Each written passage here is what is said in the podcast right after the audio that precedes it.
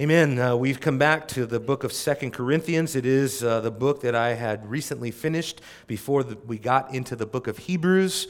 Of course, we're going back to Hebrews uh, pretty soon here. I just maybe make a little bit of an announcement with that. I will be back in the book of Hebrews, Lord willing, uh, after uh, a short break, a vacation that my wife and I uh, will go on in March. And so, Lord willing, we'll probably start up in April. Um, uh, for sure and get back into the book of hebrews which is what we want to do in our church is book by book chapter by chapter verse by verse exposition line by line uh, because the bible says all scripture is inspired of god and it is profitable for instruction and correction and rebuke and, and, and training in righteousness and so we want to go uh, systematically, expositionally, as is our custom. And so we will be back to the book of Hebrews soon. But we have some unfinished business with this theme that we have been looking at as of late, and it is the theme uh, revived by God and what it means to be revived by God. We saw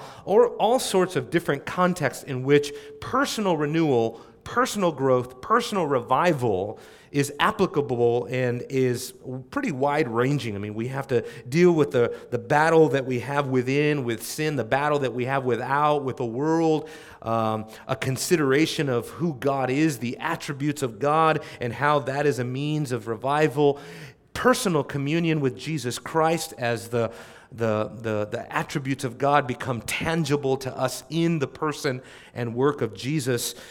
But today I want to come into a, a, a topic of um, discussing the nature of suffering. Because suffering is such a big part of the Christian life, wouldn't you agree? And perhaps in your life you have not suffered to the extent that maybe is reflected in Scripture, that maybe you might find uh, in certain uh, passages, accounts, experiences, people or even people around you. The person sitting next to you may be much more well acquainted with the subject of suffering, maybe on a physical level, on a, on a level dealing with sickness or disease or suffering because of some traumatic experience. Whatever it may be, there is no question, my dear brothers and sisters, we are appointed to suffer. And so, no sort of uh, delusions of grandeur here with the Christian life my job as a pastor, in part, large part, is to prepare you to suffer. You can go further than that. My job as a pastor is to prepare you to die. Sounds kind of a morbid calling, right? But it really isn't when you understand the slogan that Paul gave us in Philippians that to live is Christ, to die is gain. And so, if we have the eternal perspective, the biblical perspective, then we understand that our suffering is, um, you know, experienced in light of a, of a greater purpose, of greater context, an eternal perspective that we have to take on. Let me read to you what David says in Psalm 119, verses 50 and 51. He says, This is my comfort in my affliction, that your word has revived me. The arrogant utterly deride me. Yet I do not turn aside from your law. See, what David is saying here is that he saw that personal revival did not exclude the issue of suffering, but oftentimes, as you know, it is concurrent with suffering. And, but he also saw that the source of his strength was that in those trying hours that we suffer, that we are afflicted, in whatever way, whatever shape or form that's going to come, that what is the source of our strength in that very moment is the Word of God. But David also saw the fact that he would not be deterred by, from the Word of God by anything that the wicked could do to him. In other words, for David, he saw that the believer's experience of suffering was to look nothing like the experience of the wicked. But is that true? Do our lives reflect that we have the same coping mechanisms, if you would, that the world does? We go to the same sources, the same, um, you know, the same source of strength or encouragement. We take the same exact steps to be encouraged when we suffer. We look for the same exact types of things to build us back up. Well, for David, it wasn't. David was focused on the fact that exclusively it was the Word of God that would build him up when he suffered the most. And that's exactly what Paul is doing here. He's giving us, because he's, uh, he is reflecting on his own experience of suffering, and he's going to give us quite a few promises of how we are to interact with suffering in a unique way, in a Christian way, in a distinctly biblical way.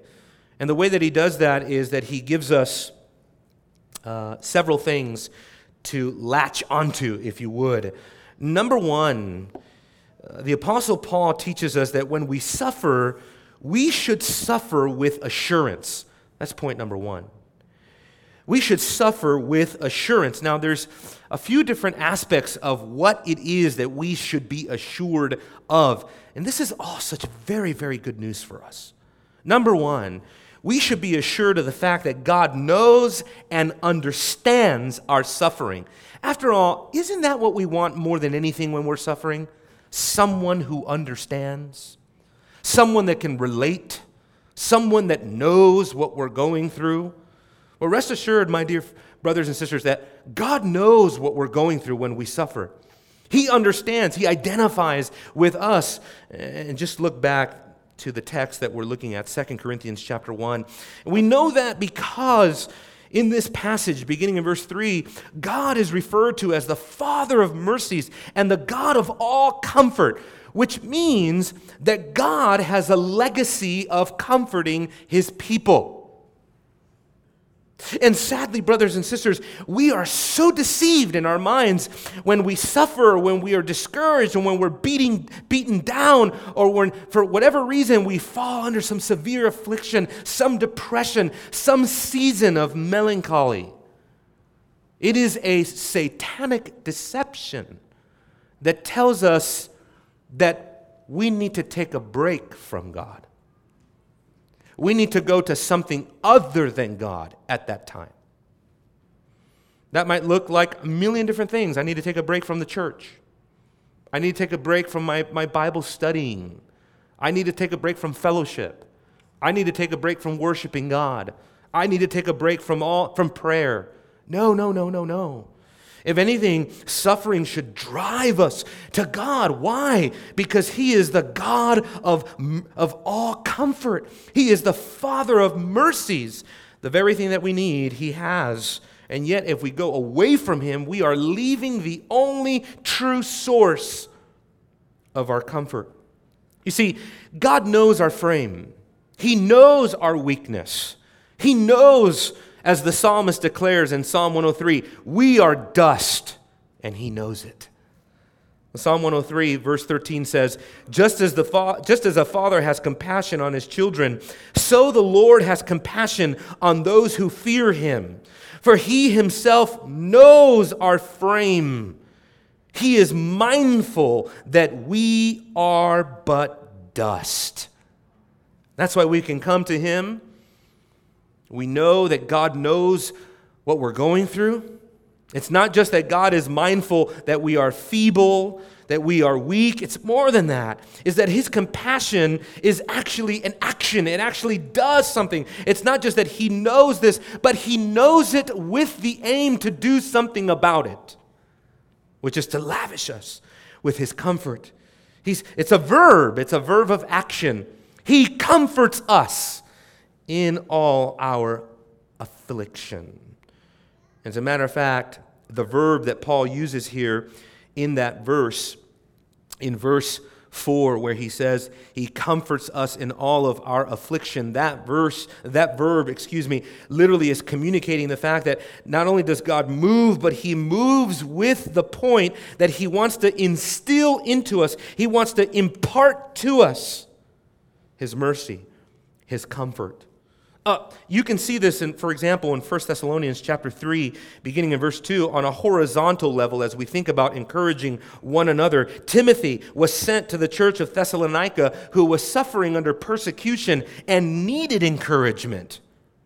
He sent them for what? To impart to them strength, to give them encouragement because they needed it. And it says here, we sent Timothy, our brother, God's fellow worker in the gospel of Christ, to strengthen, and then the same word that's used here, to encourage you as to your faith. So, in other words, Timothy was sent because through his ministry to the church, he was able to impart, to instill, to infuse them with encouragement.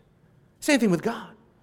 God reaches us with his comfort. It means that he is going to deposit his comfort into us. He's going to be merciful and lavish us with mercy.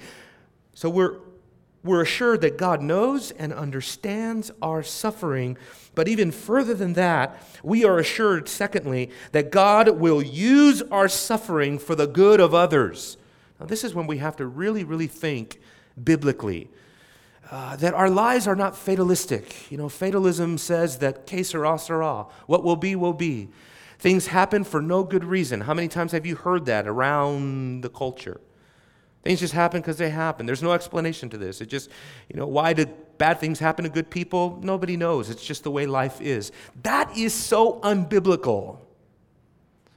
Everything has meaning in the Christian life. Even those points where you are at your lowest and where you are suffering the most, understand that your suffering has great purpose in the plan of God. So, from the vertical perspective, God's comfort assures us that we will be able to promote the same kind of comfort in others. Look at the text again. 2 Corinthians 1 4, the second part says, So that we will be able to comfort those who are in any affliction. Now that's important, any affliction. With the comfort with which we ourselves are comforted by God. Now, I just extend that that, that, that phrase there, any affliction, because what that means is that even though Paul in this text is talking about persecution, because that's the suffering that he's talking about, he generalizes it, he extends it, he applies it to all suffering in general. As he says, you'll be able to comfort those who are in any affliction. You know, at times, the most powerful thing for somebody who's suffering is somebody who can testify that they've been where they're at. It's somebody that knows how to suffer deeply, just like there's some. When we hear the empathy of the voice of others who have suffered like we have, it can land on us with great healing, like a healing balm to our soul. This is why Paul is going to share his own experience with the church to comfort them as one who knew what it meant to suffer. He knows what it means to be persecuted. We derive our comfort both from the testimony of others, but supremely from the testimony of Scripture. Thank God that He has left us the testimony of those who have suffered in the Bible so that we will be able to look to them, draw courage from them, draw strength from them. Now, here's another point. I might make a bigger deal out of this because I thought this is remarkable what Paul's saying here. The third thing is that we are assured that God will comfort us. Listen now to the degree that we suffer. In other words, as our suffering intensifies, so does the comfort of God. That's what he says. Look at um, verse 5 here. He says, For just as the sufferings of Christ are ours in abundance, so also our comfort is abundant through Christ. Now, what does that mean? Does that mean we're going to feel something? So, I feel pain. You say your back is hurting. Does that mean I'm going to get more emotional about Christianity? No, no, no, no, no, no. Now, Christianity is not uh, mysticism. Christianity is uh, a religion of faith where we believe in the promises of, of God. And so the way that He comforts us through Christ is by virtue of the reality of being in union with Christ. That's what it means, through Christ.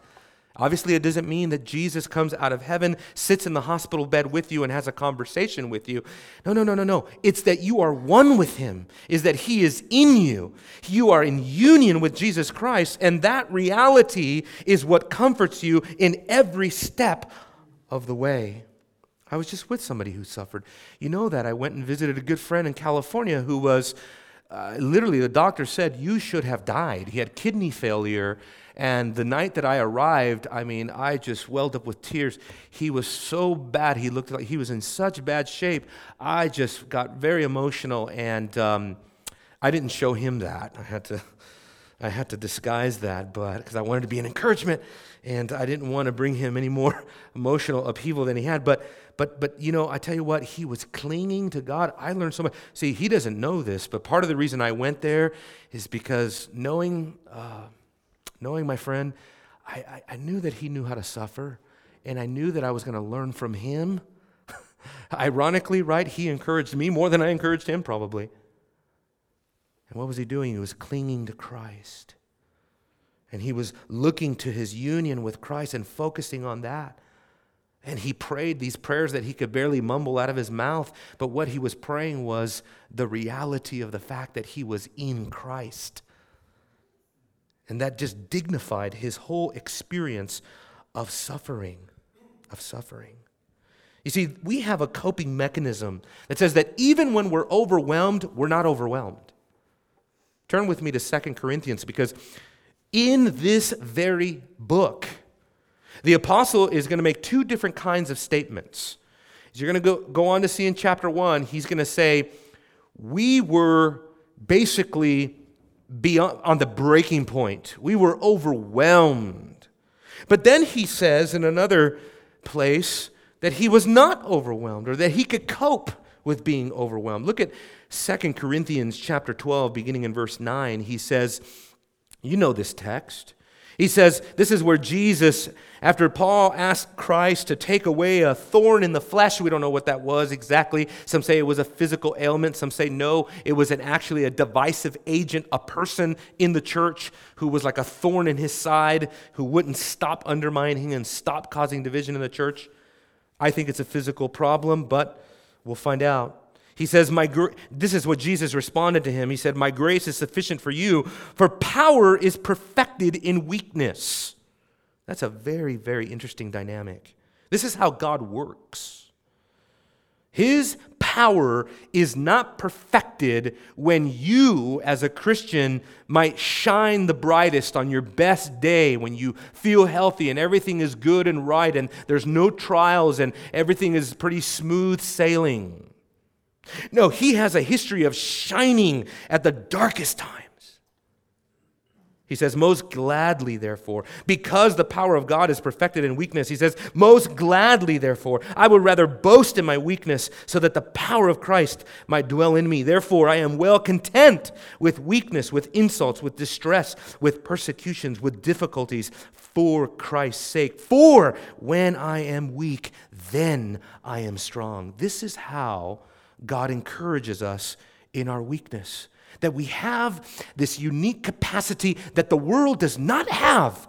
That when we are at our weakest, when we are afflicted the most, we have the unique capacity to glorify God the most in our life.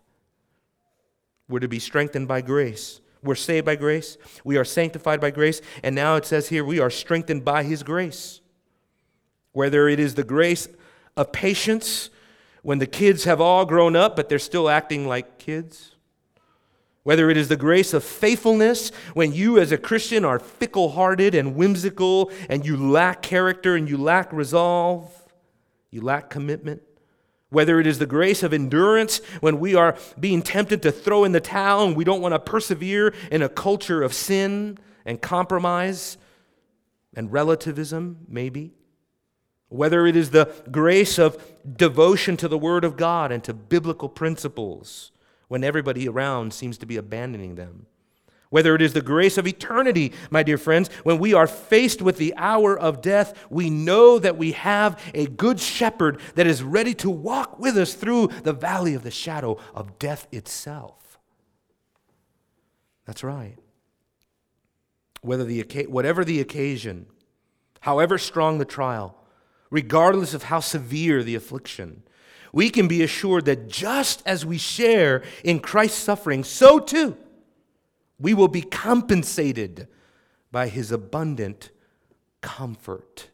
Be assured that when you suffer, God is with you and He gives you the grace that you need when you need it. He doesn't give it to you ahead of time, He gives it to you, as somebody said once, you get the ticket to the train when you get on the train, not beforehand, right? You get the ticket when you get on the train. He's going to give you the mercy that you need, the strength that you need in the hour that you need it. That will help you to face your trials knowing that His promise will hold true. Secondly, not only do we suffer with assurance, but we also suffer with purpose. We suffer with purpose. Now, there's two aspects of this. There is a personal aspect or a personal uh, level here, and then there's also a corporate level or ecclesiastical level. In other words, we're talking about either the individual or the church and those effects. What is the purpose of our suffering? Well, on the personal level, I think we all know. Turn with me to Romans chapter 5. Romans chapter 5. Because suffering has a purpose.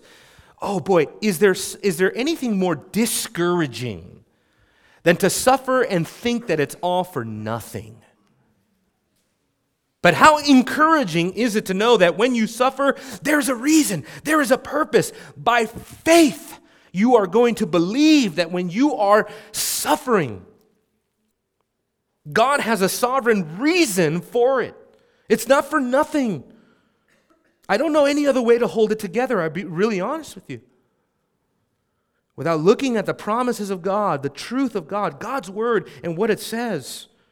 Romans 5 3 tells us the individual aspect of the purpose of why we suffer. Paul says, not only this, but we exult in our tribulations, knowing that tribulation brings about perseverance. And perseverance, proven character. And proven character, hope. You know how powerful that word is there? proven character. That's actually one Greek word, dika, uh, dikame. And that word speaks of a test. Uh, it, speaks of testing something, purifying something, uh, trying something. And so, exactly what the NASB is doing here is it's trying to bring that out a little bit by saying the result is a tested character. You've been tested and tried, and what has emerged is a proven character. Only tribulation can get you there, but only tribulation that is met with perseverance. If you're tempted to throw in the towel, if you're tempted to fold, if you're tempted to apostatize in the midst of your suffering, as so many have, then perseverance will not have its full effect. And it will not produce what we need more than anything in that hour, which is hope. There's nothing worse than hopelessness. Hell is hell because there is no hope. You can suffer a great deal of things, and if you have hope to hold on to, if you know that you can look forward to some relief at some point, you can hold on. But this is the maddening thing about hell is that there is no hope. Turn with me to James chapter 1.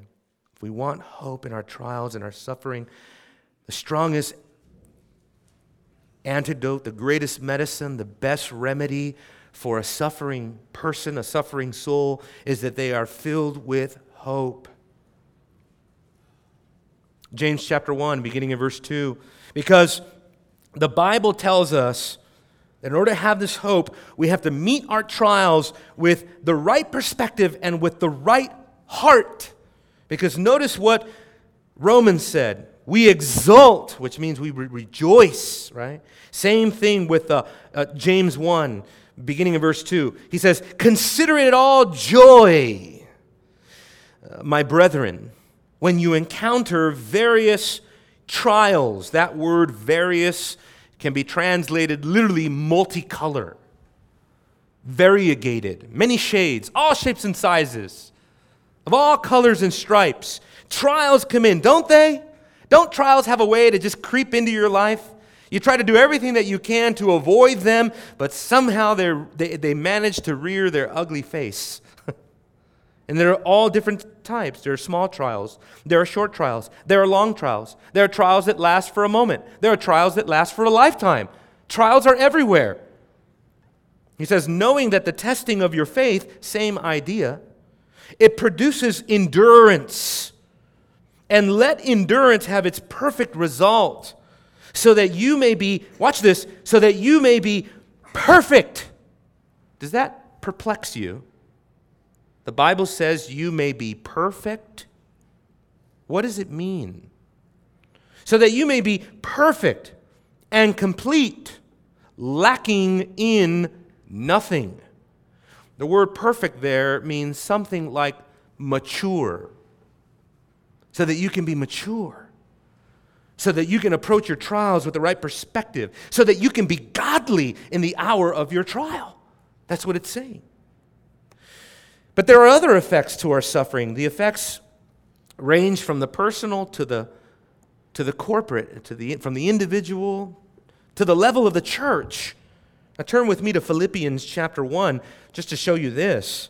Philippians chapter 1, because we understand that what we do individually has a consequence on a corporate level. In other words, your personal private life is actually not personal or private. According to the Bible, we are a body. We are connected one to another. If one member suffers, Paul says, the whole body suffers. I mean, just take a fingernail and, and rip it off of your pinky or something. That tiny little member of your body, some of you are sitting there going, gross. Yeah, it is gross. But that's how it is when one member of the church is suffering, when one member of the church is in sin, is in trespass, or, or something is not functioning properly. The whole body feels like they're like shock waves, the seismic activity. We all feel it. And we are all subjected to the consequences, either positively or negatively. Negatively, the Bible says, Do you not know a little leaven leavens the whole lump? But positively, we can also, because of our suffering and because of our example in our suffering, we can also have a very positive effect on the body of Christ. Philippians chapter 1, beginning of verse 12, what a perfect example of this. This is the Apostle Paul undergoing a big trial, not a little trial. This is a big trial. He has been thrown into prison because of the gospel. That's a big trial. That's not a little trial, right? And what happened because of his example? What happened because he chose to live godly? He says, Now I want you to know, brethren, that my circumstances, oh, those circumstances. He found himself chained to a Roman soldier. Talk about finding yourself in a particular circumstance. you are chained to a soldier who's making sure that you do not escape, or else you will suffer at the edge of his sword. So he's in quite a predicament here. He says, It's turned out, watch this, for the greater progress of the gospel. What does he mean? So that my imprisonment in the cause of Christ has become well known throughout the Praetorian Guard and to everyone else. And so, in other words, by his imprisonment, the gospel went out. Something else happened. And the most of the brethren, trusting in the Lord, watch this, because of my imprisonment, because of my suffering.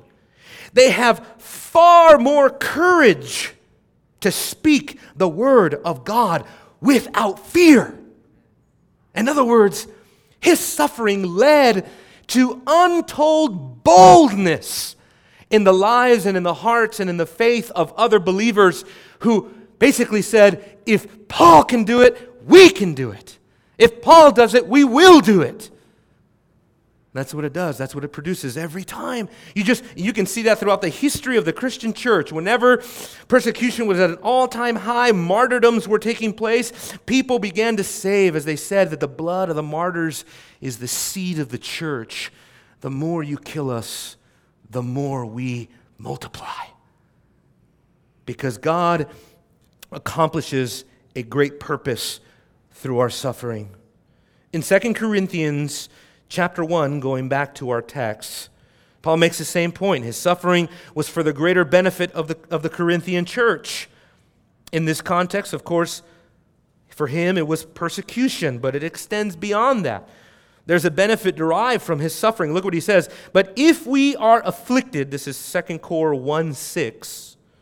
He says, If we are afflicted, it is for your comfort and salvation. And there was a benefit derived from the relief that he experienced through his suffering as well. There was also an encouragement when God relieved him of his suffering because he says, Or if we are comforted, it is for your comfort, watch this, which is effective. It is effective in the patient enduring of the same sufferings which we also suffer. Isn't that amazing? In other words, they saw God bring relief to the Apostle Paul. And so the Corinthians are thinking, as we are suffering in the same way, there's light at the end of the tunnel. If God can bring comfort and relief to this Christian, then maybe He'll bring comfort and relief to me, and He will. And He often does. Paul's logic is that we are all suffering in the same ways though maybe not in the exact same circumstance. In other words, it's the same quality, but maybe this different quantity, I guess you can say it. We may not suffer to the same degree, we may not suffer with the same outcome, but the point is that we share in suffering. We all feel pain. We know what it feels like. Paul's only hope was that he would have fellowship with the Corinthians, whether in suffering or in comfort, that they would take no other perspective than his. Look at verse 7. He says, Our hope for you is firmly grounded, knowing that as you share in our sufferings, so also you are sharers of our comfort. That we would share in the same experience. The world simply cannot cope in this way. Instead, the world flies to other things. They go to substance abuse, drugs, prescription drugs, alcohol, immorality, narcissistic fatalism, often expressed on social media and often resulting in suicide. This is what David means that for him, even though the wicked the boastful will deride him. He will not turn away from God's law. Christians have no business going to those kinds of coping mechanisms when they suffer. Not at all. Of course, those types of things do not transcend their trials anyway, ultimately leaving them without hope. So that's my last point. Not only suffering with a purpose, but last of all, suffering, therefore, with hope. What is the hope that we have? Hope is the most important thing of all. I mean, there can be nothing more lonely in life than to suffer and then to have no hope at all. But Paul gives us this in order so that we may understand that we have hope. See, the apostle Paul understood in a sense what to be what it meant to be hopeless. Look at uh, verse 8 with me. Uh, there in the chapter. The Apostle Paul says, and this is really getting to the heart of it now. For we do not want you to be unaware, brethren, of our affliction that came upon us in Asia, that we were burdened excessively beyond our strength. Notice that. So that we despaired even of life. Indeed, how bad did it get? We had the sentence of death within ourselves. I don't think you really understand what's going on here. The Apostle Paul is saying, at the deepest existential level, we had, as it were, an inner sense that we're toast. we're going to die. Uh, the labor that they were undergoing in Asia that mission, uh, uh, during that time in, their, in his missionary journeys, trials had gotten so bad that he thought there is literally no way out of this one. As a matter of fact, in uh, Acts chapter 16, there's sort of a parallel account where the Spirit told him, right, assured him that he, if he went in certain regions, he would suffer. And the Holy Spirit actually forbade him from going into certain areas for his own good. But sadly, many are tempted to fall apart at this all important level when we are overwhelmed with ourselves. But look at Paul. He was overwhelmed, he was to the point of despair. The Apostle Paul became very, very vulnerable with us when he speaks of this because, frankly, we are give, we're giving a glimpse here of his psychological state of mind. He felt overwhelmed. He said, burdened excessively. That simply means beyond what he was able to bear psychologically. He says that he was, in essence, totally helpless. He says it was beyond our strength. He was impotent to relieve his circumstances. And then, even further than that, it says that he was hopeless. He was hopeless. He says, We despaired even of life. Don't lose me now, people. He despaired even of life itself. Where the only thing that his body was telling him was that he had the certainty of the sentence of death within himself. This is what, what he's saying is, in all of this affliction, the only thing we know for certain is that we have the sentence of death within ourselves. That we knew. That's how bleak. That's how dismal is, it was. But now turn with me to chapter 4 of Second Corinthians because again, the Apostle Paul will give us a paradoxical look at the power of the Christian life, the dynamics uh, and the reality of the believer's endurance, your perseverance and mine, how we're supposed to endure these kinds of trials, with what perspective. Look at what he says there in 2 Corinthians 4 7. He says, we have this treasure in our earthen, in earthen vessels so that the surpassing greatness of the power will be of God and not of ourselves. In other words, same thing that he says in chapter 12, right? In weakness, God is glorified. In weakness, his power is perfected. That's what he's saying here. God chose not a bunch of superheroes to get it done. I know that's funny, right? He didn't choose that. That's right. If any, we're definitely not superheroes. That is a good place to laugh at. No, he chose clay pots, earthen vessels. That term, earthen vessel, in our modern vernacular, it would basically uh, reduce us to the level of like Walmart Tupperware that you don't keep. this was dispensable cardboard boxes. That, what it's saying is that we are so weak and fragile that if God doesn't empower us, we definitely don't have what it takes to contain the treasure that is within us. He says, We are afflicted in every way, but not crushed. Here we go. We are perplexed, but not despairing. We are persecuted, but not forsaken. We are struck down, but not destroyed. Always carrying about in the body the dying of Jesus, so that the life of Jesus also may be manifested in our body. You see, when we suffer, when we are afflicted, when we're sick, when we're experiencing pain, when we choose to have the right perspective, guess what comes out of that? We see life. We see glory. We see hope. We see joy we see the ability to transcend this world. We become otherworldly when we persevere with this kind of hope. He says, For while, for while, for we who live are constantly being delivered over to death for Jesus' sake, so that the life of Jesus also may be manifested in our mortal flesh. And this is the whole principle here this is the way that Paul looked at his life paradoxically. So death works in us, he doesn't deny it. But life in you, you see that? True, we may be perishing. True, our outer man is fading away, perishing. But the inner man is being renewed day by day. Yes, you may be laying in a hospital bed, fading away vanishing before our very eyes. But if you are in Christ and you are persevering by faith, if we had spiritual glasses that could see, we would see that the inner man is being renewed day by day. And not because of any antibiotic, but because of the principle of the life of Christ that is at work in our heart. Why? Why does this all happen? Because we are suffering for nothing? No, absolutely not. We're suffering for a purpose.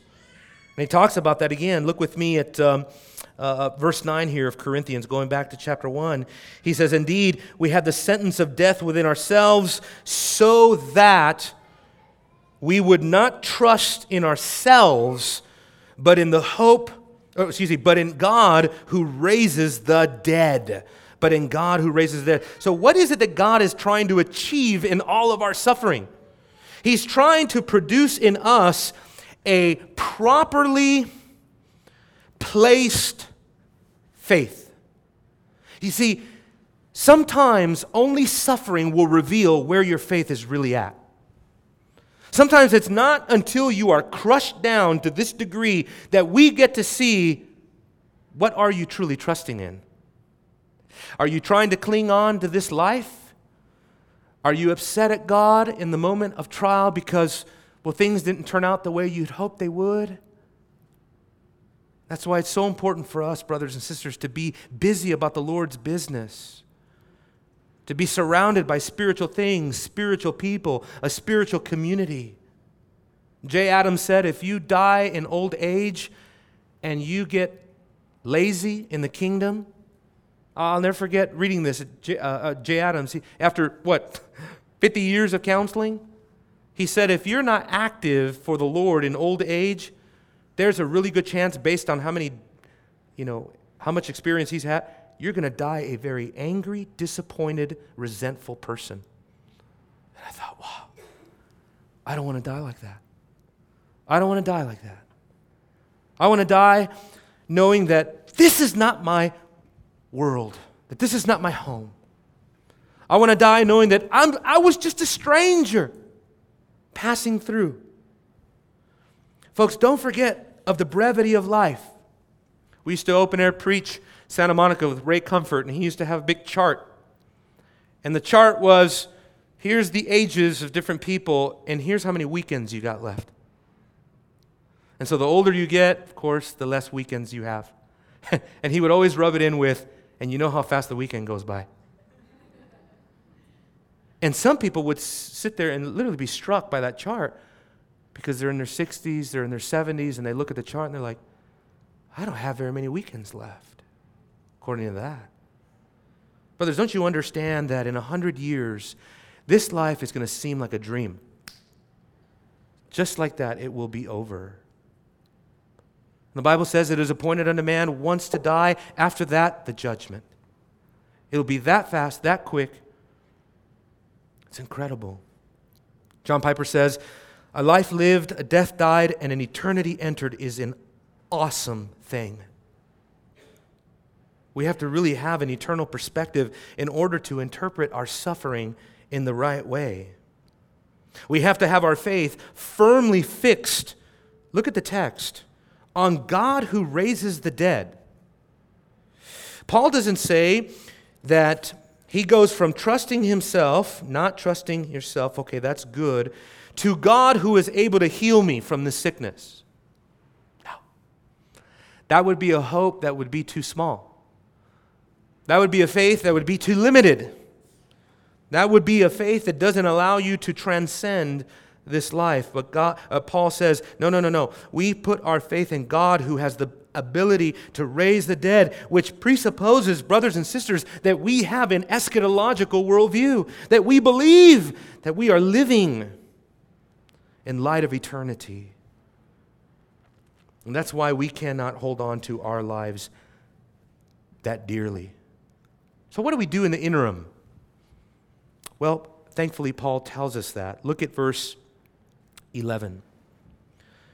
Here he gets very practical as to what do we do in the interim of all these things.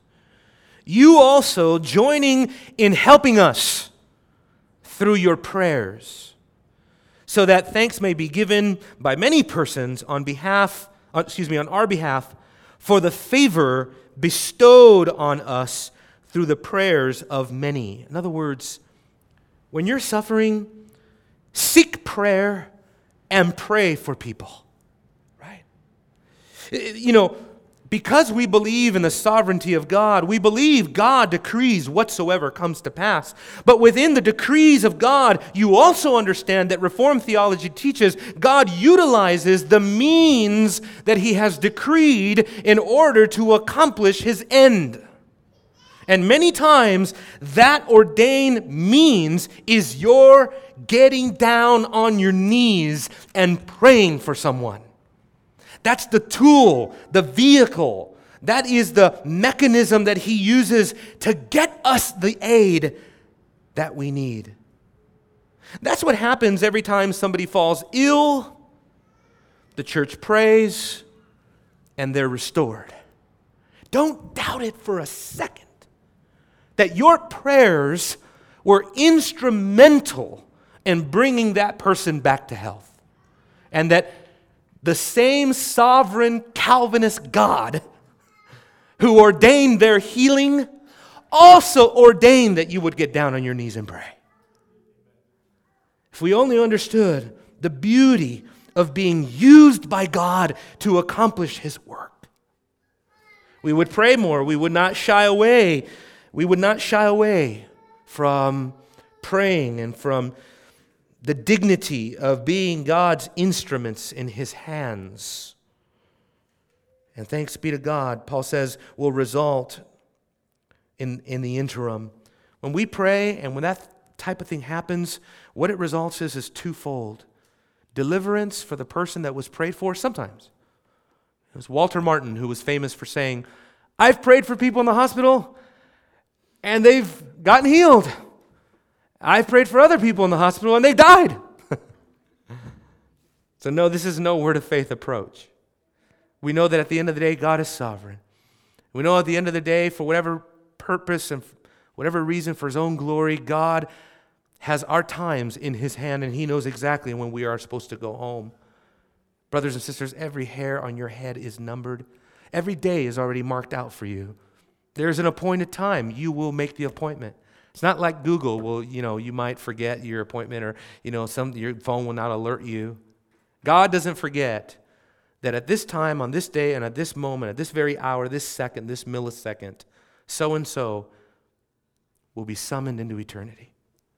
And your soul is going to be required. But we trust ourselves, just like Paul says, we trust ourselves to God. We have faith in God who is able to raise us from the dead let me just say one last thing. Because the carnal mind thinks like this fix your hope on God who raises the dead. Who cares? It's over by then. But Paul thinks this way no, no, no, no. To be resurrected is to arrive at the highest form of existence. The greatest form of existence is not ever going to be found in this life.